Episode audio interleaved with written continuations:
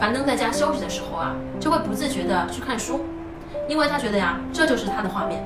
就是家里面的爸爸应该坐在那儿拿着书看，或者呢拿个笔在那写东西。所以，如果我们大家能够意识到，孩子的潜意识是他在进入小学以前，你慢慢的在他身上投射的，你就知道你的责任呐，要比那些学校的老师要重要的多。老师，学校的老师呢，教育的再糟糕，哪怕是他真的会打孩子、骂孩子，如果孩子心理是健康的，那这都是他童年的佐料，他都会说，哎呀，我们小时候就有那么一些很二的老师，特别好玩，他不会觉得那是一件非常糟心的事儿。唯一一个能够让孩子感到愤怒的、痛苦的、难过的，是他遭受着这样的老师，但是家里面的环境，但是家里面的环境却更加的恶劣。